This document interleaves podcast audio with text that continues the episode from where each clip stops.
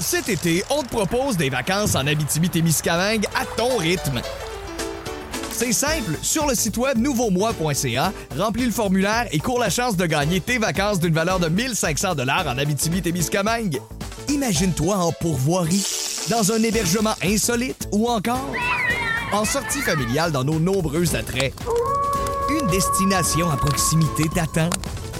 L'Abitibi-Témiscamingue à ton rythme. Propulsé par énergie. À la une ce soir. Désolé, messieurs, comme vous savez, il y a une décision qui a été rendue. Ce sera pas possible pour vous d'accéder au salon bleu. Faute d'avoir prêté serment au roi, les députés péquistes refoulés à l'entrée du Salon Bleu. Le sens de notre engagement puis de notre persévérance, c'est qu'on souhaite simplement que ça donne un résultat durable. Promise il y a un mois, Souvent, on dit les périodes de crise, euh, ça nous fait voir des côtés très négatifs, mais aussi nous faire avancer énormément. la toute première clinique opérée par des infirmières praticiennes spécialisées ouvre ses portes. Et c'est la guignolée des médias aujourd'hui et des donateurs généreux aux quatre coins du Québec. J'adore m'impliquer. Je trouve que c'est la période pour donner. C'est important de donner pour les plus démunis, évidemment, puis euh, pour que tout le monde ait un Noël euh, qui ait du sens. Voici votre fil de la journée.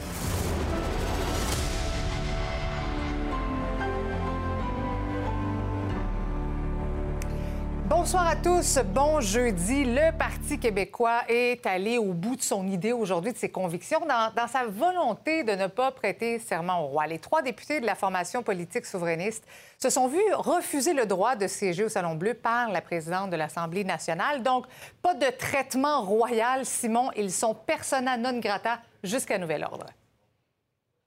Ouais, ils ont été refoulés à l'entrée, puis euh, ben, s'ils retentent le coup, ce sera la même chose. Par contre, euh, les euh, députés du Parti québécois qui euh, n'iront pas là, bien sûr, ils vont attendre un changement législatif. Ça a été promis par le gouvernement.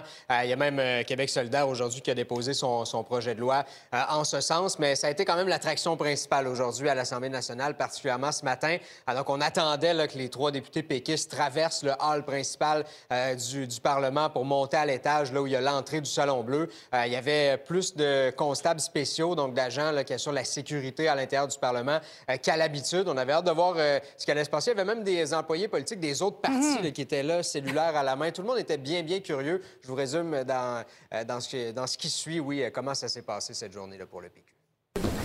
Pas un coup de force. Je pense qu'on devrait nous laisser rentrer parce que j'ai prêté serment au peuple québécois. Les trois députés du Parti québécois espéraient que la nouvelle présidente de l'Assemblée nationale, Nathalie Roy, revienne sur la décision rendue par l'ancien président François Paradis, voulant que, sans serment au roi, il ne pourrait pas siéger. Désolé, messieurs, comme vous savez, il y a une décision qui a été rendue. Ce sera pas possible pour vous d'accéder au salon bleu. En arrivant à l'entrée du Salon Bleu, un constable spécial leur a effectivement refusé l'entrée. Le chef du PQ a demandé à parler à la sergente d'armes. Elle leur a répondu qu'elle avait reçu des ordres clairs. Je souscris entièrement à cette décision et que j'entends la faire appliquer. Je souhaite que la présente décision mette un terme au débat sur les conséquences de ne pas prêter le serment d'allégeance et que les députés qui ont choisi de ne pas le prêter se gouvernent en conséquence. Nathalie Roy a donné ses explications au début de la séance. Et quelques minutes avant, le premier ministre rappelait qu'il s'est engagé à changer la loi. Moi, le premier, j'aime pas ça prêter serment au roi. On est tous d'accord pour abolir ce serment-là. Puis je le répète et le répète. La semaine prochaine, on va déposer un projet de loi pour abolir le serment euh, au roi. Les élus ont adopté une motion pour qu'un projet de loi soit vite adopté. Québec solidaire a même déposé le sien. Si on veut changer cette obligation-là, il faut le faire par une loi, puis on va le faire. Personnellement, je suis prêt. Je ne sens pas une allégeance particulière au, euh, au roi d'Angleterre. Alors, je ne vois pas pourquoi on maintiendrait. Euh, je, André Fortin, je ne parle pas au nom du Parti libéral. Il y a désormais consensus sur cette question dans la Chambre et donc tout ce qui nous reste, c'est compléter le travail pour que tout ce débat-là, pour une fois, se termine sur la fin du serment au roi d'Angleterre. Ça veut dire que toutes les prochaines générations de politiciens et de politiciennes n'auront plus ce, ce- ce geste humiliant à poser. Les députés du Parti québécois sont donc rentrés bredouilles dans leur quartier en attendant un changement de la loi.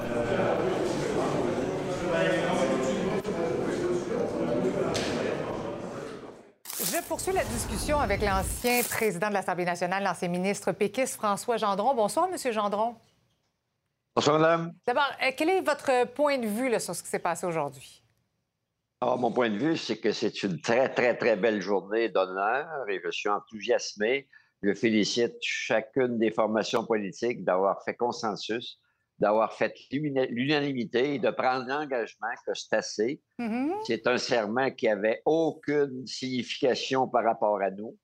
Donc, ça représente rien et qu'on le ridiculise et que ça crée toutes sortes de situations loufoques, c'est pas bon pour la crédibilité, c'est pas bon pour la franchise, c'est pas Ouais. bon pour l'honnêteté. Et dans ce sens-là, je trouve que bravo à l'ensemble des formations politiques qui ont compris le message qu'il fallait mettre ça derrière nous. Oui, mais quand même, le Parti québécois euh, n'a pas pu entrer aujourd'hui euh, euh, au, au Salon Bleu. Est-ce que c'est une bonne stratégie du Parti québécois, compte tenu du fait que déjà on sait que François Legault s'est engagé à déposer un projet de loi? Ben, vous dites ça parce que vous venez de l'entendre, mais il ne s'était pas engagé avant. Donc, il n'y a pas de stratégie là-dedans. Il n'y a que de l'honneur et des convictions. Quand des gens sont debout, sont dignes, puis respectent leurs convictions, il faut passer à autre chose. Mhm. Donc, moi, je, je félicite mon chef, je félicite toutes les formations politiques qui sont arrivées à un consensus que ce serment-là est ridicule. Ça créait toutes sortes de situations loufoques, y compris le premier ministre. Le premier ministre s'est dit, moi, je vais jamais été d'accord Ben avec oui. ça. Ah ben, Mais à un moment donné, ouais. quand on n'est pas d'accord, il faut mettre ça derrière nous. Mais vous, M. Gendron, là, des, des- des- serments d'allégeance, vous en avez fait plus que quiconque euh, au Québec, fort probablement. Est-ce que, est-ce que vous en aviez déjà discuté avec vos collègues à l'époque? Réponse oui, ça a fait écouter. euh, moi, je me rappelle de l'équipe de 73 qui contrôlait le Parlement, même s'il était juste six parlementaires. Euh, 76, euh, 70, Ouais. pardon. Je ne peux pas vous reprendre là-dessus parce que moi, je m'en rappelle pas. Non, non, je vous comprends, mais moi, je me rappelle très bien parce qu'on suivait ça. Et déjà, il y a des gens de l'équipe qui ne voulaient pas prêter ce serment-là, ce serment-là, pardon, qui n'a pas aucune consonance réelle. Et surtout, Mhm. quand on apprend qu'on ne veut plus mêler la religion et la politique, et ce serment-là, c'est aussi un serment d'allégeance à leur religion que je respecte. Mhm. Et euh, ça s'est fait, ça s'est fait avec énormément de respect, avec énormément de dignité, et c'est des choses qui me plaisent, ça, madame. Oui. Euh, en tant qu'an- qu'ancien président de l'Assemblée nationale, comment, comment jugez-vous la décision prise par Nathalie Roy?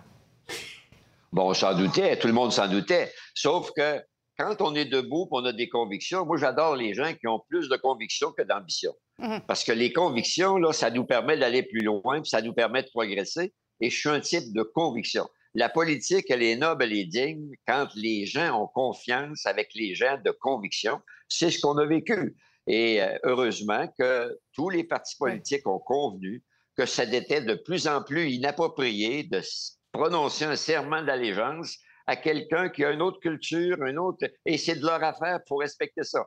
Mais le respect des institutions et de l'autonomie parlementaire, c'est jouer comme du monde.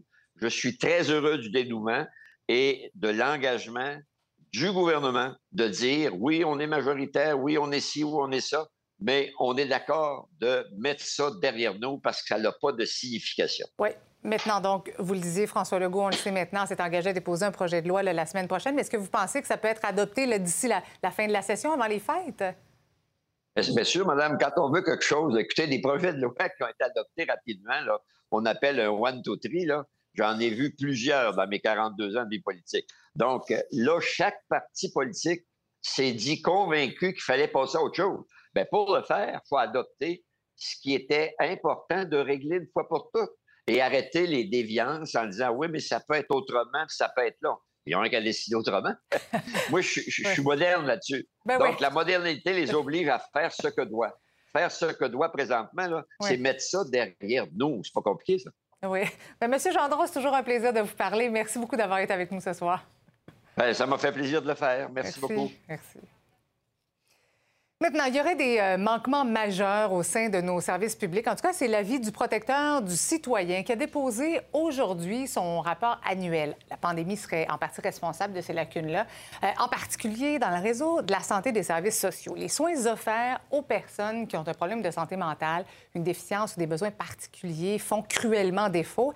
Euh, Ces services sont pourtant l'objet de politiques qui en garantissent l'accès. C'est ce que souligne donc le protecteur du citoyen.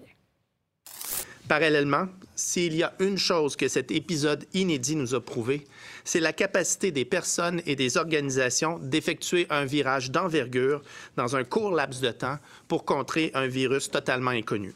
Dans la foulée, il a beaucoup été question de se réinventer. Je considère pour ma part que cet espace d'ingéniosité et d'inventivité doit être une occasion pour les services publics de se recentrer sur leur raison d'être, soit leur devoir de répondre aux besoins des citoyens et citoyennes de façon appropriée, selon l'intensité nécessaire et en temps opportun. On l'a vu lorsque des moyens doivent être déployés dans l'immédiat et que la sécurité de tous est menacée, les énergies et les ressources sont mobilisées. Eh bien, j'en appelle à cette agilité pour reformuler et mieux planifier à long terme l'offre de services publics. Maintenant, la première clinique d'infirmières praticiennes spécialisée, la fameuse clinique IPS, vient tout juste d'ouvrir ses portes. Elle est située au CLSC Olivier Guimont. Ça, c'est dans l'est de Montréal. Et Véronique, ça a l'air de quoi, cette fameuse clinique? Ben, écoute, Marie-Christine, le premier patient vient tout juste de faire son entrée et il était attendu de pied ferme par Nadine, cette infirmière prête à faire du temps supplémentaire volontaire après donc toutes les heures qu'elle fait dans le hmm. réseau euh, public. Alors, euh, elle était très fière de pouvoir euh, l'accueillir. Il faut dire, hein, c'est peut-être le début d'une solution parce que je viens de regarder là, les chiffres partout au Québec. Il n'y a pas une région qui est épargnée. Hein. les urgences débordent, ça déborde vraiment. Alors ici, on espère pouvoir à long terme voir 250 patients par semaine, mais là, on embauche trois infirmières permanentes. On va donc se servir des autres volontaires pour combler la suite. Et ça, ça survient au moment où, vous savez, ce matin, le ministre Christian Dubé lance un appel aussi aux infirmières retraitées pour venir prêter main forte. Alors, le début de quelque chose ici, vous allez voir, les filles étaient très fières de pouvoir euh, justement supporter peut-être les médecins qui en arrachent en ce moment. Donc, euh, Isabelle, ici, on est à l'entrée du CLSC. Donc, on se prépare à rentrer dans la première clinique euh, d'infirmières praticiennes. Peux-tu nous faire visiter? Oui, donc on ouvre ce soir à la clientèle. Donc euh, en rentrant au CLSC, on est guidé vers la clinique qui se trouve juste un petit peu plus au fond c'est seulement euh, par rendez-vous ou réorientation de l'urgence pour l'instant. Donc, la clientèle ne peut pas se présenter sans rendez-vous ou sans avoir été référée mais c'est certain qu'éventuellement, on a des idées de grandeur. Les bureaux sont, équipés, en fait. On peut faire euh, vraiment tout ce qui est euh, plus euh, évaluation gynécologique également, femmes enceintes, clientèle pédiatrique, gériatrique également. Donc, tout le monde est les bienvenus ici. C'est sûr que la clinique ici, ce qui est vraiment intéressant, c'est que c'est vraiment l'autonomie de l'IPS. Donc, on a aussi créé plusieurs corridors de services avec, entre autres, des centres de radiographie à proximité où le patient après avoir vu l'IPS, pourra aller directement en walk-in, euh, faire son imagerie à proximité. Donc, on parle depuis des années du temps supplémentaire obligatoire. Là, c'est du TSV. Donc, du temps supplémentaire volontaire. On n'entend pas souvent ça, le TSV, mais en effet, c'est quelque chose ici à la clinique qui fait en sorte qu'on est capable d'ouvrir la clinique carrément. Parce que sans ces IPS-là qui auraient levé la main, il n'y aurait pas de clinique aujourd'hui et les patients ne pourraient pas être vus en consultation. C'est un rêve pour vous aujourd'hui? 100% euh, Quand je suis arrivée en poste, c'était quelque chose qu'on s'imaginait. Et aujourd'hui, mais on le vit puis on le met en place. Donc, euh, c'est vraiment... vite. Ça t'a demandé comment ça se fait qu'on n'a pas fait ça avant. Il a fallu attendre qu'on soit vraiment euh, mal pris. Bien, souvent, on dit les périodes de crise, ça nous fait voir des côtés très négatifs, mais aussi nous faire avancer énormément. Puis je pense que la clinique en est un très bon exemple. Je me trouve avec Nadine. Tu commences ton corps de travail. Tu vas avoir ton premier patient dans quelques minutes. Comment tu te sens? Bien, je me sens vraiment excitée euh, de pouvoir euh, travailler dans la première clinique IPS à Montréal. Donc, euh, pour moi, c'est vraiment un rêve qui, est devenu réalité. Donc, très heureuse pour la population québécoise là, de pouvoir avoir accès à ce service-là en temps supplémentaire volontaire. Euh, ça va te faire une grosse semaine, ça? Oui, tout à fait, mais c'est pour une bonne raison. Donc, on, sait qu'actuellement, il y a beaucoup de pression au niveau des urgences. Euh, nos patients attendent des heures euh, pour recevoir des soins. Donc, il fallait vraiment agir là pour immédiatement pour que les patients puissent avoir des soins rapidement pour éviter justement que leur cas se détériore. Bien, je te vole pas plus de temps parce que les patients t'attendent. Merci, merci beaucoup. Maintenant, on va parler euh, du dépistage du VIH au Québec qui tourne au ralenti. Selon des données obtenues par Nouveau Info, ce sont des dizaines de milliers de tests en moins qui ont été effectués l'an dernier au Québec si on compare avec l'avant-pandémie. Tout de suite, on en discute avec euh, Louis-Philippe. Des chiffres qui proviennent de l'INSPQ qui seront officiellement dévoilés au cours des prochaines semaines?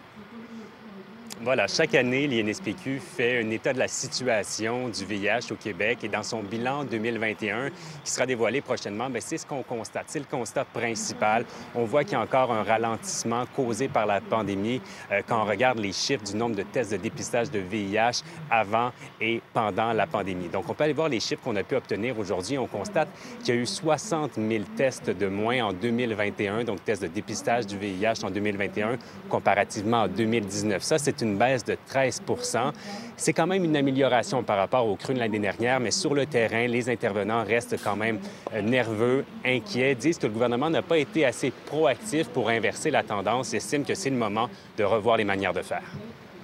Et en ce moment, il n'y a pas de solution claire qui est proposée pour essayer de pallier euh, le problème, ne serait-ce que en seulement en termes de dépistage. On voit qu'il y a aussi un délestage euh, de certains services euh, pour rejoindre les gens qui est relégué au communautaire. Euh, face à ça, le communautaire est dramatiquement sous-financé. Québec, pour réaliser un dépistage, ça prend un professionnel de la santé. Il y a d'autres endroits où ça ne prend pas nécessairement un professionnel de la santé. Il y a des, intervenants communautaires qui sont formés et habilités pour euh, réaliser des tests rapides. Pourquoi pas les mobiliser? Marie-Christine, l'INSPQ aujourd'hui, qui a voulu être quand même rassurant, dit pour le moment, malgré la diminution du nombre de tests, avec les données qu'on a en main, on ne constate pas malgré tout une augmentation de la transmission au Québec. Philippe, tu te trouves d'ailleurs ce soir au centre-ville de Montréal où se tient une vigile en ce moment en mémoire des victimes de l'épidémie. Voilà, on est au Parc de l'Espoir, rue Sainte-Catherine. À chaque année, vous voyez, il y a des discours ici en mémoire des gens qui ont perdu la vie lors de cette épidémie. 40 millions de personnes en depuis euh, quatre décennies qui ont perdu la vie de maladies liées au sida. 38 millions de personnes qui vivent encore avec le virus. Et le message qu'on envoie aujourd'hui, c'est que la lutte pour éradiquer les virus d'ici 2030, c'est l'objectif. Bien, cette lutte-là est bien entamée, mais loin d'être terminée. Chaque année, il y a encore des centaines, voire des milliers de Canadiens qui sont diagnostiqués euh, séropositifs. Donc, euh, cet objectif de 2030 est encore atteignable, mais il faut accélérer les efforts, augmenter les investissements. On a seulement 73% des personnes qui vivent avec le VIH qui connaissent leur statut, qui suivent une euh, thérapie antirétrovirale et qui maintiennent une charge virale indétectable. C'est pas assez. Faut qu'on mette les bouchées doubles. On est sur le bord d'être capable d'éradiquer, mais les efforts politiques, les... c'est pas encore assez. Et en cette journée mondiale de lutte contre le sida, les organismes québécois réclament une chose au gouvernement du Québec, c'est la création d'un comité ministériel dédié à atteindre cet objectif de 2030, donc d'éradiquer le virus au Québec, une manière de mieux se concerter entre les intervenants terrain et institutionnels. Merci, Louis-Philippe. Au revoir. La France et les États-Unis tentent de resserrer leurs liens alors que le président Emmanuel Macron est en visite aux États-Unis. On en discute au retour. Cet été, on te propose des vacances en Abitibi-Témiscamingue à ton rythme. C'est simple, sur le site web nouveaumois.ca, remplis le formulaire et cours la chance de gagner tes vacances d'une valeur de 1500 dollars en Abitibi-Témiscamingue. Imagine-toi en pourvoirie, dans un hébergement insolite ou encore en sortie familiale dans nos nombreux attraits. Une destination à proximité t'attend. L'Abitibi-Témiscamingue à ton rythme. Propulsé par énergie.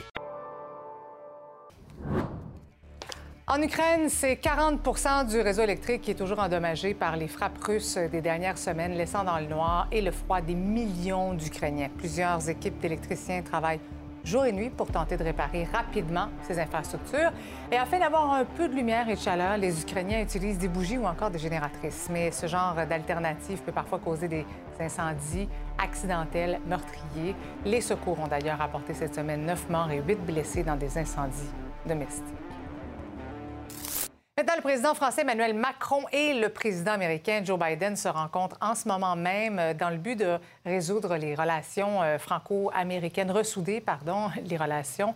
Euh, les deux alliés discuteront de la guerre en Ukraine, mais aussi d'un plan de soutien à la transition énergétique de la France. Things are changing rapidly, really rapidly, and it's really important we stay close communication. Doesn't mean that every single solitary thing we agree on, but it does mean we agree on almost everything. Uh, and uh, we're working together to strengthen the security and prosperity across the Atlantic in each of our countries, but also Europe as a whole. Uh, Emmanuel is not just the leader of France, he's uh, one of the leaders of Europe. Je discute donc de ça avec Valérie Baudouin, notre spécialiste de la politique américaine. Bonsoir Valérie. Bonsoir. Bon, il y a une petite tension quand même entre les deux leaders. Oui, parce qu'Emmanuel Macron a dit hier, euh, lors d'un discours, euh, que c'était dangereux un peu l'attitude des États-Unis, son protectionnisme surtout. Pourquoi? Parce que dans des nouveaux euh, projets de loi qui ont été approuvés, on veut favoriser euh, tout ce qui est local, tout ce qui est made in USA, tout ce qui est fait aux États-Unis. Et on dit que c'est difficile pour les partenaires économiques comme la France, surtout pour les véhicules électriques, donc l'industrie automobile en Europe qui est très, très forte. Euh, donc, c'était une des craintes de M. Macron et il l'a dit haut et fort. Alors aujourd'hui, pendant leur point de presse, l'amitié était à l'ordre du jour. On se saluait, on disait à quel point on s'entendait bien entre la France et les États-Unis, mais on a dit aussi qu'on allait se resynchroniser sur cette question économique. Je ne peux pas vous donner la définition de resynchroniser ce que ça va être dans le contexte lorsqu'on va le savoir, mais quand même, on voit qu'il y a un dialogue qui est ouvert entre les deux. Mais il y a des craintes en Europe parce que euh, Biden est un peu comme Donald Trump. Il veut les, que les intérêts américains soient priorisés, les travailleurs américains, les industries américaines, ça c'est clair. La question de l'Ukraine a aussi été centrale. Oui, dans le point de presse, c'est même le premier sujet euh, qui est important euh, de mentionner pour Joe Biden. Il a parlé à quel point c'était important le leadership de la France, euh, qu'on avait des discussions avec des membres de l'OTAN. Il a aussi dit qu'il était prêt au dialogue avec Vladimir Poutine s'il souhaitait trouver une solution à la guerre en Ukraine. Les deux ont parlé de l'importance justement de ce bloc d'alliés qui est très, très solide face à la Russie. On a parlé de l'invasion russe en disant que Poutine n'allait pas gagner. Donc, il y avait cette espèce de, de lien très fort entre les deux par rapport à l'Ukraine. Il y a même eu un petit mot aussi sur l'Iran. Alors ça aussi, c'était intéressant. Joe Biden qui s'est positionné en disant qu'il était derrière le peuple iranien et ça fait bien sûr référence à tout ce qu'on a vu, là, les manifestations euh, pour le droit des femmes en Iran. Donc ça aussi, ça faisait partie de ses positions à l'international et des discussions euh, qu'il y a eu entre M. Macron et euh, M. Biden. Et c'est pas terminé. Hein. Des discussions vont continuer de se poursuivre, donc Mhm. on aura plus de détails sur leur rencontre assurément. Dans un autre sujet, le Sénat a voté cette semaine pour légaliser le mariage entre personnes de même sexe. Pourquoi passer cette loi quand, quand c'est déjà légal dans les 50 États américains?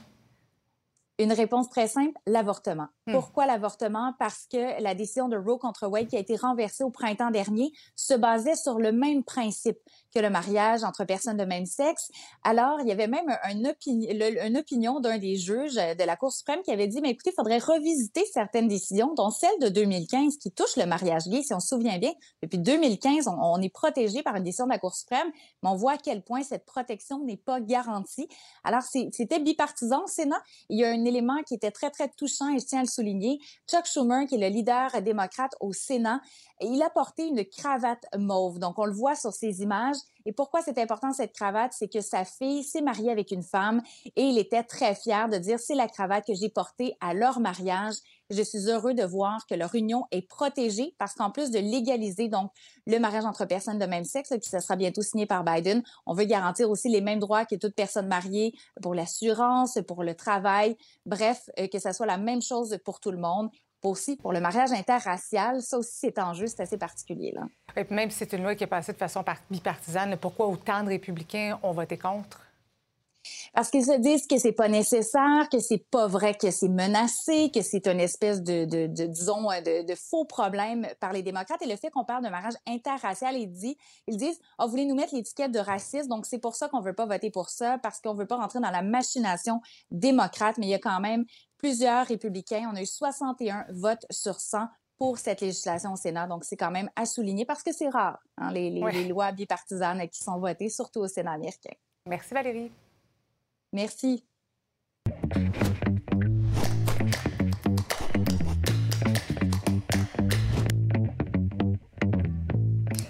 Salut Yves. Salut Marie-Christine. Évidemment, il faut revenir sur ce qui s'est passé aujourd'hui à l'Assemblée nationale. Il y avait, est-ce que tu trouves qu'il y avait un petit peu quelque chose de théâtral dans ce qui s'est passé? Bien sûr, il y a la, pol- la politique bien menée comporte une part de théâtre Oui. et c'était, c'était ce que voulaient les, les- les trois députés du Parti québécois, C'était respectueux, on chuchotait presque. Ah oui, mais je pense qu'ils voulaient se faire refuser. Oui. C'est-à-dire que pour, pour faire, euh, pour démontrer l'absurdité un peu de ce serment-là, Et ils ont gagné, au fond, le débat. Pendant, ils ont réussi à faire parler d'eux. Mais c'est une question, évidemment, que ça ne change rien à nos vies au quotidien. Mais c'est quand même un symbole absurde et dépassé de prêter serment à un roi d'un pays étranger. Et au fait, c'est absurde aussi pour les députés de Saskatchewan. Et la mort de la reine a permis de ramener un peu ce débat-là parce que Bon, qui veut vraiment se rembarquer là-dedans? la monarchie, il faut changer la Constitution, ainsi de suite. Alors, la mort d'Élisabeth a ramené un peu ça sur le tapis et ça a donné une occasion au Parti québécois de, se faire valoir. Et finalement, il y a un consensus. Alors là, ben, d'ici probablement avant Noël, ça va être réglé, cette affaire-là. Mais, oui. mais euh, voyant de toute façon qu'il y avait pratiquement ce consensus-là, est-ce que euh, tu ne crois pas que le Parti québécois, les députés, auraient dû se pincer le nez, le faire, ce serment-là? Non. non, parce que là, il se serait contredit. Il se serait trouvé à faire justement ce qu'il disait qu'il ne fallait pas faire pour l'honneur. Il faut que les bottines suivent les babines. Je sais que tu n'aimes pas cette expression-là. non, effectivement. Oui, mais c'est ça quand même. Mais, mais tu sais, François Gendron, qu'on entendait tantôt, en 1970, il y a des députés du Parti québécois qui ont refusé de prêter serment à la reine à l'époque. Et là, à un moment donné, après quelques temps, dans la tribune du public, ils se sont, ils se sont tannés, ils ont décidé d'aller, euh, de, revenir et de prêter serment. Mhm. Alors là, bon, écoute, une fois que c'est fait, une fois que c'est réglé, il n'y a plus de chicane là-dessus, il n'y a pas de débat. Tous les partis à la Chambre, à l'Assemblée nationale sont d'accord. Mais là, il va falloir trouver un autre sujet. Parce qu'avec cette question aux deux semaines, je le rappelle, bien, ça va être difficile d'être dans l'actualité. de monopoliser l'espace public euh, comme, euh, comme ben, aujourd'hui. Ben exactement. et Marie-Christine, l'histoire de la musique est pleine de ces groupes qui, se sont rendus célèbres avec un seul grand succès. Un hit de l'été. Exactement. Et après, on n'en a plus jamais entendu parler. Alors là, ils ont volé l'automne. Ça a été un, euh, sujet que... Parce que si tu avais fait des sondages au printemps là-dessus, je ne crois pas que c'était dans les 721 priorités des Québécois. Faut-il changer le serment d'allégeance des députés? Non. Mais ils ont amené ça euh, dignement sur la place publique. Ils ont gagné ça. Là, il va falloir trouver autre chose. Mais est-ce que tu penses vraiment que la semaine prochaine, ça va être réglé, qu'on va passer à autre chose, que les députés vont rentrer? Oui, Merci, vraiment. Parce que ben, ça ne sera peut-être pas réglé exactement la semaine prochaine, mais il y a deux semaines de toute manière euh, de chambre. Alors là, euh, les autres tous les partis se sont déjà prononcés. Mhm. Ça, va, ça va se faire tout seul. On n'en parle plus. Et ils vont rentrer. C'est coché sur le oh, sujet. C'est fini. On change de sujet. Bonsoir. Au revoir, Monsieur le roi. on, se parle, on se parle demain. Merci. C'est l'heure de retrouver notre animatrice des bulletins locaux. Bonsoir, Lisa Marie. Bonsoir, Marie-Christine. Alors, tu nous parles d'un pasteur qui faisait face à des accusations de séquestration de voies de fait et aujourd'hui, il a reçu sa sentence. Oui, Claude Guillot, qui écope d'une peine de huit ans, a torturé des mineurs pendant rien de moins que trois décennies. Le juge, donc, qui a tranché. La poursuite réclamait 15 ans de prison. La défense en demandait trois. Euh, le pasteur Baptiste, de 72 ans, va donc passer les huit prochaines années derrière les barreaux. Et si Guillot est resté complètement impassible au prononcé de sa sentence, c'était tout autre. Hein. Il y avait plusieurs de ses victimes qui s'étaient déplacées aujourd'hui au Palais de justice de Québec. Beaucoup d'émotions, de soulagement. Je vous invite à écouter un extrait de leur témoignage. Sincèrement, moi, ce que j'espère, c'est qu'il va peut-être, peut-être avoir une petite, petite lumière où ce que qui va commencer à réaliser qu'il a peut-être fait de quoi de mal. Parce que jusqu'à présent, il n'a rien, rien, rien réalisé. Pour lui, tout ce qu'il a fait, c'était bien. Euh, il n'a exprimé aucun remords. Je ne me définis pas par Claudio. Je ne me définis pas par tout ce procès-là. Ça fait partie de mon cheminement. Mais à un moment donné, ma vie, moi, je veux, je veux regarder vers l'avenir puis je veux construire. Hmm. Un reportage complet dans un instant et sur nouveau.info. Il y a un mot en terminant, Marie-Christine, sur la traditionnelle guignolée des médias. Ça se tenait aujourd'hui. Événement d'autant plus important dans le contexte actuel, dans les demandes d'aide qui ont explosé au Québec. Donc, mm-hmm. nos équipes qui étaient dans la rue ce matin pour recueillir vos dons. On y revient au fil régional. Merci. Bonne soirée. Cet été, on te propose des vacances en Abitibi-Témiscamingue à ton rythme. C'est simple, sur le site web nouveaumois.ca, remplis le formulaire et cours la chance de gagner tes vacances d'une valeur de 1500 dollars en Abitibi-Témiscamingue. Imagine-toi en pourvoirie, dans un hébergement insolite ou encore en sortie familiale dans nos nombreux attraits. Une destination à proximité t'attend. L'Abitibi-Témiscamingue à ton rythme. Propulsé par énergie.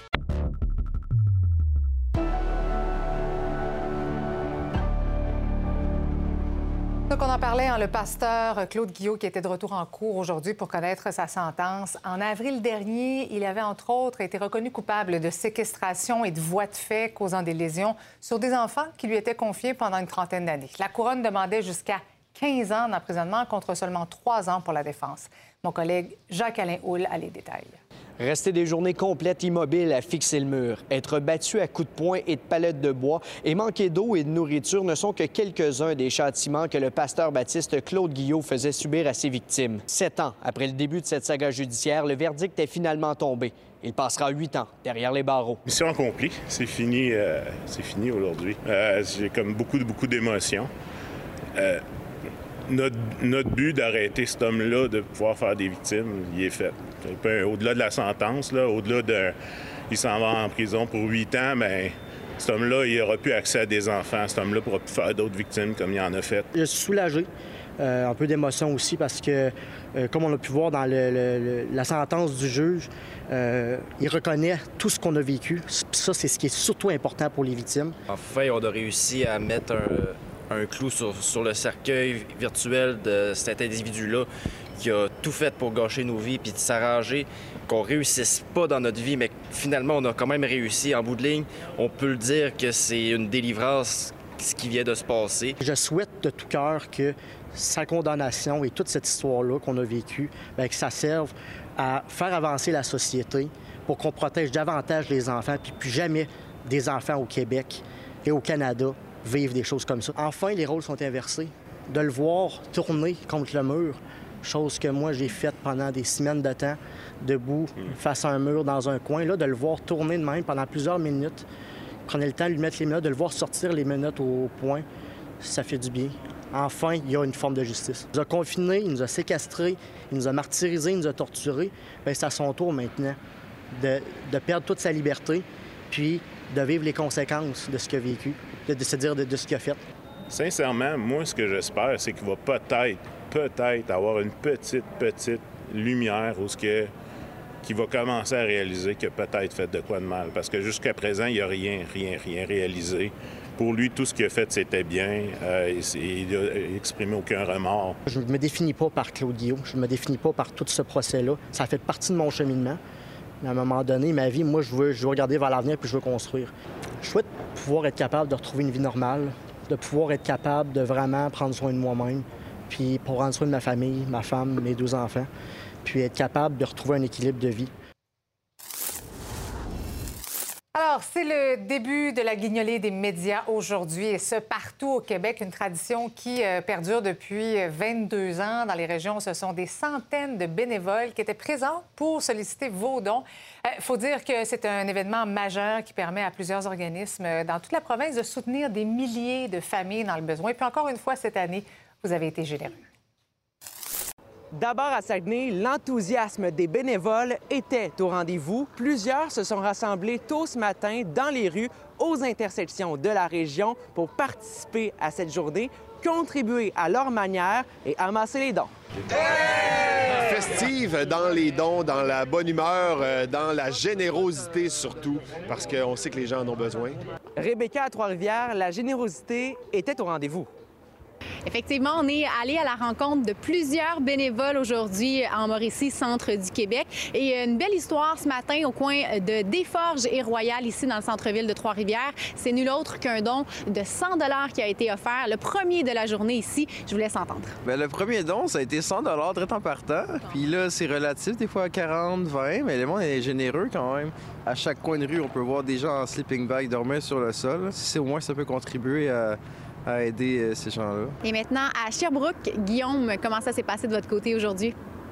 Ben, du côté de Sherbrooke et du centre du Québec, on nous dit qu'on aura le montant final amassé possiblement demain ou même en début de semaine prochaine.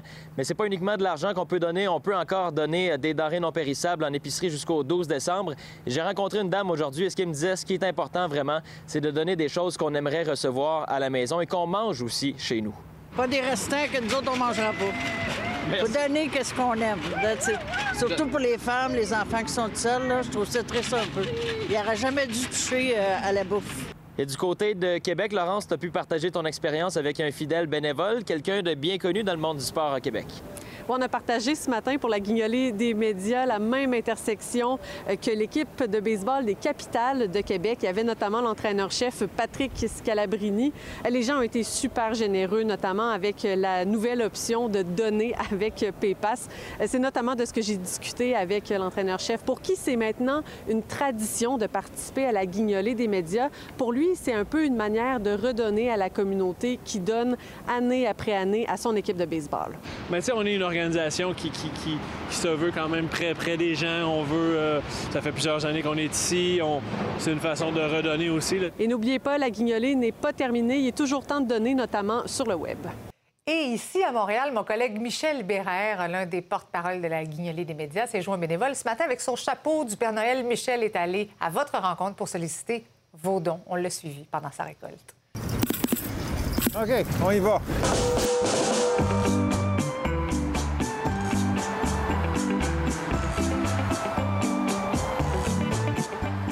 Bonjour, bonjour. Un don pour la guignoline. Merci beaucoup. Bonne journée.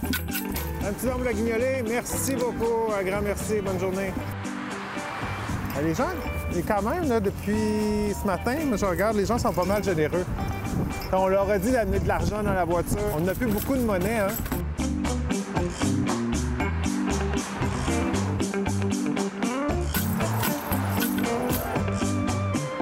Un petit don pour la guignolée. Pour la guignolée des médias. Un grand merci, monsieur. Une excellente journée. Bon temps des fêtes.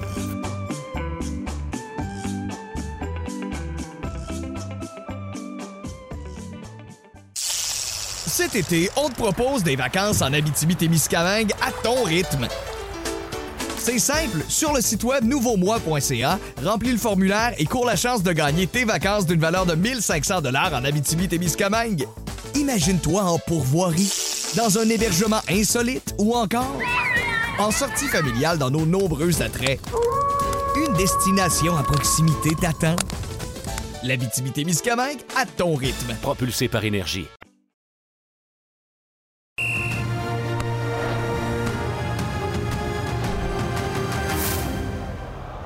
Le Canada a perdu son dernier match à la Coupe du monde de la FIFA 2-1 face au Maroc. Les Canadiens concluent leur parcours au Qatar avec une fiche d'aucune victoire et trois défaites.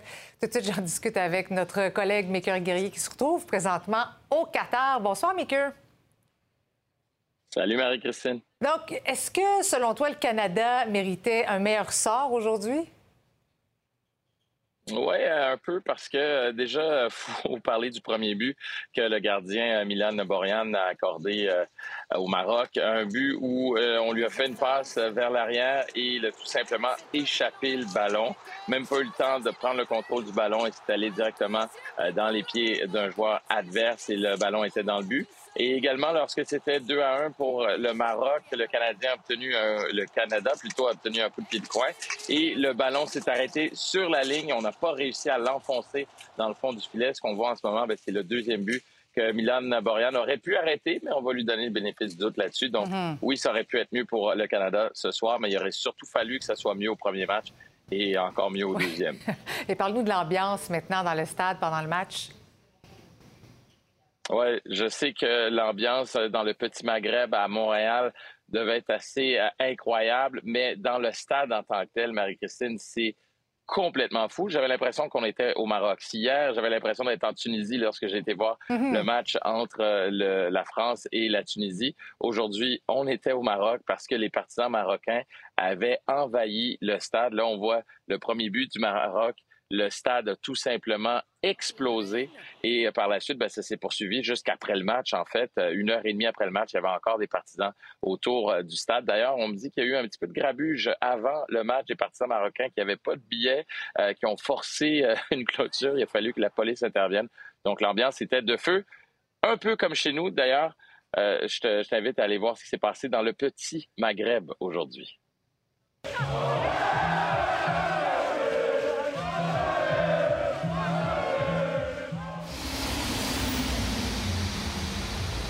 dans le petit Maghreb aujourd'hui poursuit le match entre le Maroc et le Canada. Le Canada est déjà éliminé, mais le Maroc, lui, avec un match nul aujourd'hui, peut espérer une place en huitième de finale. Oh, attention, là, le ballon de Victoria qui est un peu délicat. Et la suite.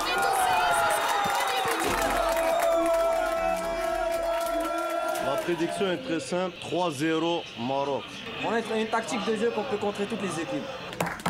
Shuka Shuka Shuka Avec une chance de tirer le but!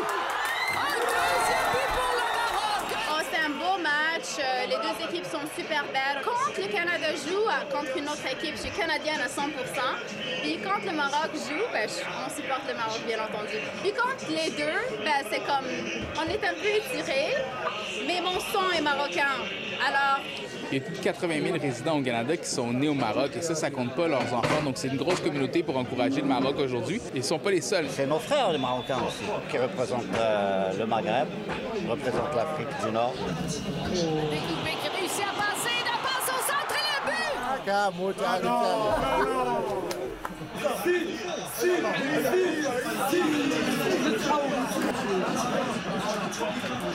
Il reste deux minutes à faire ici, mais le Maroc est déjà qualifié après la victoire, après le match nul en fait entre la Croatie et la Belgique.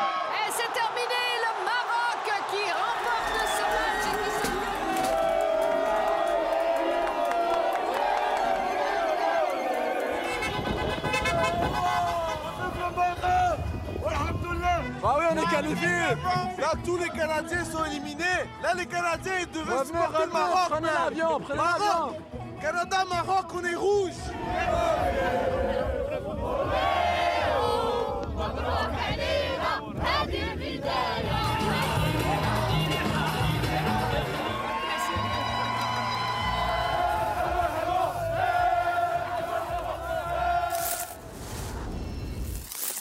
C'est devenu un véritable incontournable du temps des fêtes depuis maintenant 20 ans. Je vous parle du spectacle Décembre de Québecissime qui est de retour cette année. Euh, avant que cette production à grand déploiement ne s'installe la semaine, euh, ne s'installe la semaine à la place la semaine prochaine, voilà, à la place des Arts à Montréal. Décembre est présenté au Centre Vidéotron cinq fois dès ce soir et ça jusqu'au 4 décembre. Notre collaborateur Seb Lauzon a rencontré un des chanteurs habitués de la fresque du temps des fêtes.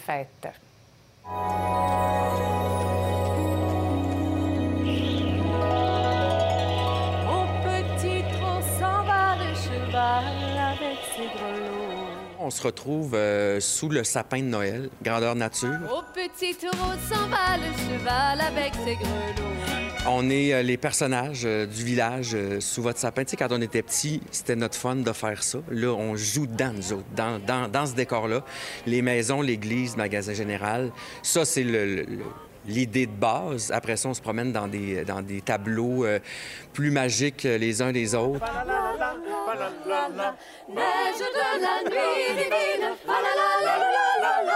C'est vraiment un show, euh, je dirais, magique euh, en tout point au, niveau du choix des chansons, évidemment les classiques du temps des fêtes, mais euh, la façon que c'est abordé, l'histoire qui est racontée, euh, les costumes, l'éclairage, les arrangements vocaux, le casting, les enfants qui nous touchent, les danseurs, musiciens sur scène.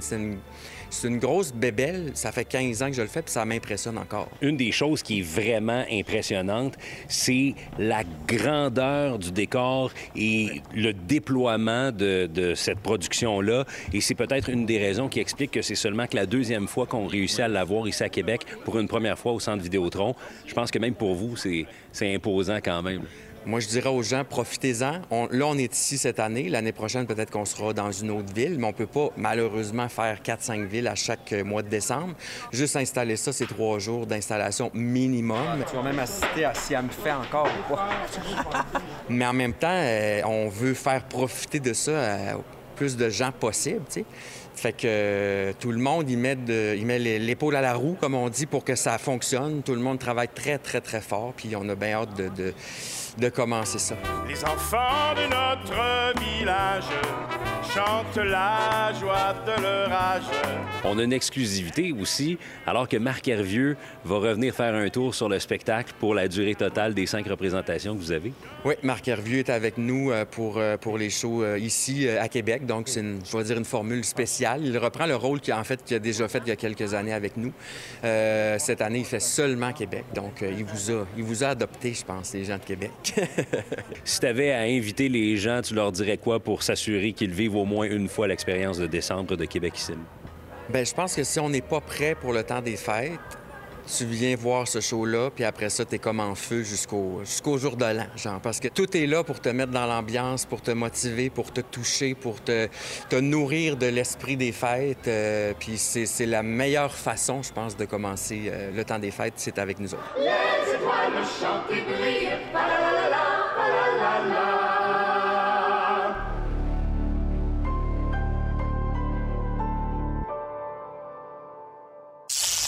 Cet été, on te propose des vacances en Abitibi-Témiscamingue à ton rythme. C'est simple, sur le site web nouveaumois.ca, remplis le formulaire et cours la chance de gagner tes vacances d'une valeur de 1500 dollars en Abitibi-Témiscamingue. Imagine-toi en pourvoirie, dans un hébergement insolite ou encore en sortie familiale dans nos nombreux attraits. Une destination à proximité t'attend. L'Abitibi-Témiscamingue à ton rythme. Propulsé par énergie.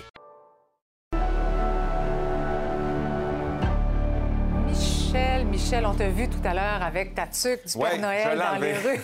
tu l'as enlevé, c'est correct. Mais euh, euh, dis-moi, Michel, est-ce que vous avez déjà constaté une baisse des dons en argent pour Montréal? Oui, on sent euh, peut-être un changement dans les habitudes là, euh, des donateurs.